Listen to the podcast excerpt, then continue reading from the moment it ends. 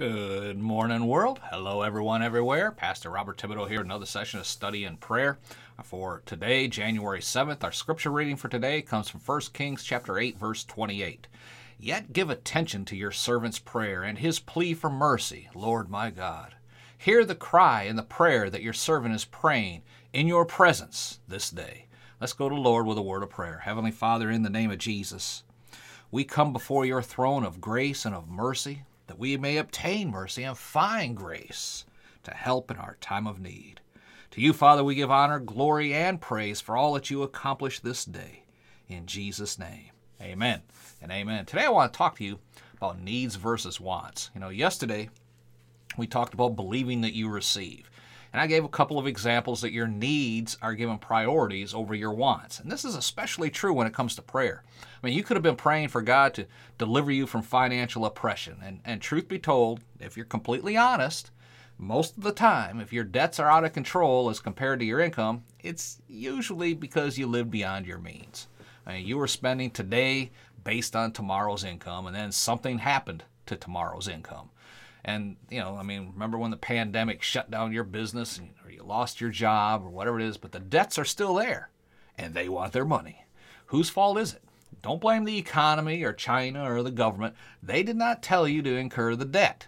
Uh, if you did not have debt, yes, you might not have that 84 inch flat panel TV to watch the Super Bowl on, but you wouldn't have Bill either, right? I'm not saying this to condemn anyone. I'm using it as an example of need versus want. You wanted the TV.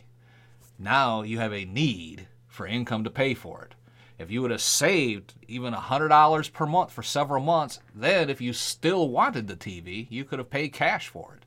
But you took immediate possession based upon several months of income in the future, which is now non existent. All right, enough on that. I'm not stepping on toes here, but, but with my example, you need a couple of thousand dollars of income immediately, or the lights are going to be turned off and you won't have any food to feed the family. That is an immediate need right now. I mean, it's a want, right? You may think you need it, and you do, okay, but in reality, it's your fault that you're in that position, right? I mean, let's say you were out on a walk with your family, and a group of thugs surround you, and now is threatening to kill all of you. They pull out their knives and they're getting ready to go to town on your family, and you cry out to God. How would you like it if God answered your prayer while you're about to be attacked with, okay, I'm giving you what you want. Once you get home tonight, there's a $1,000 check waiting for you in the mailbox. It took me several weeks to get the right people to finally wake up and send it, but it's there. I mean, that's what you wanted. You've been praying for that $1,000 all week long. Or would you be praying for God to do an immediate answer to a very real need that you have concerning the safety of your family? Which one would you rather have God answer? The need for immediate deliverance, right? You're crying out to God, God, please help us. And about five seconds later, a police car just happens to turn a corner. The thugs see it, they start running. Now the police are in pursuit. You and your family are safe. Would that be God answering an immediate need or your want based upon past mistakes that you made? Which one would you prefer God to answer? Uh, I think everyone would be would be in agreement that the immediate need would be the priority, right? You still want the thousand dollars and it's needful, but as far as believing you receive when you pray, are you seeing the difference as far how how quickly God can answer a need and how the wants will come? It will come, but in due time. Again, God can answer immediately to all things, okay? I'm not saying He will not answer. I've personally seen Him deliver me from a financial need that we put ourselves in. I don't have time to go into it here, but there was a check in my mailbox that was desperately needed, and this was a need and not a want. But I had to call a government agency, it was the Veterans Administration. They told me that the check was being printed that day, and we put in the outgoing mail later that afternoon or the next morning. And then it would normally take another two days for it to arrive, sometimes three. But I was in a desperate need that day, and I was praying.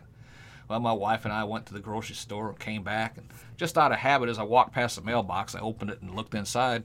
There was the check. But there wasn't even a postage cancellation up in the corner. And then about 30 minutes later, the mail truck went by and put our daily mail in the mailbox.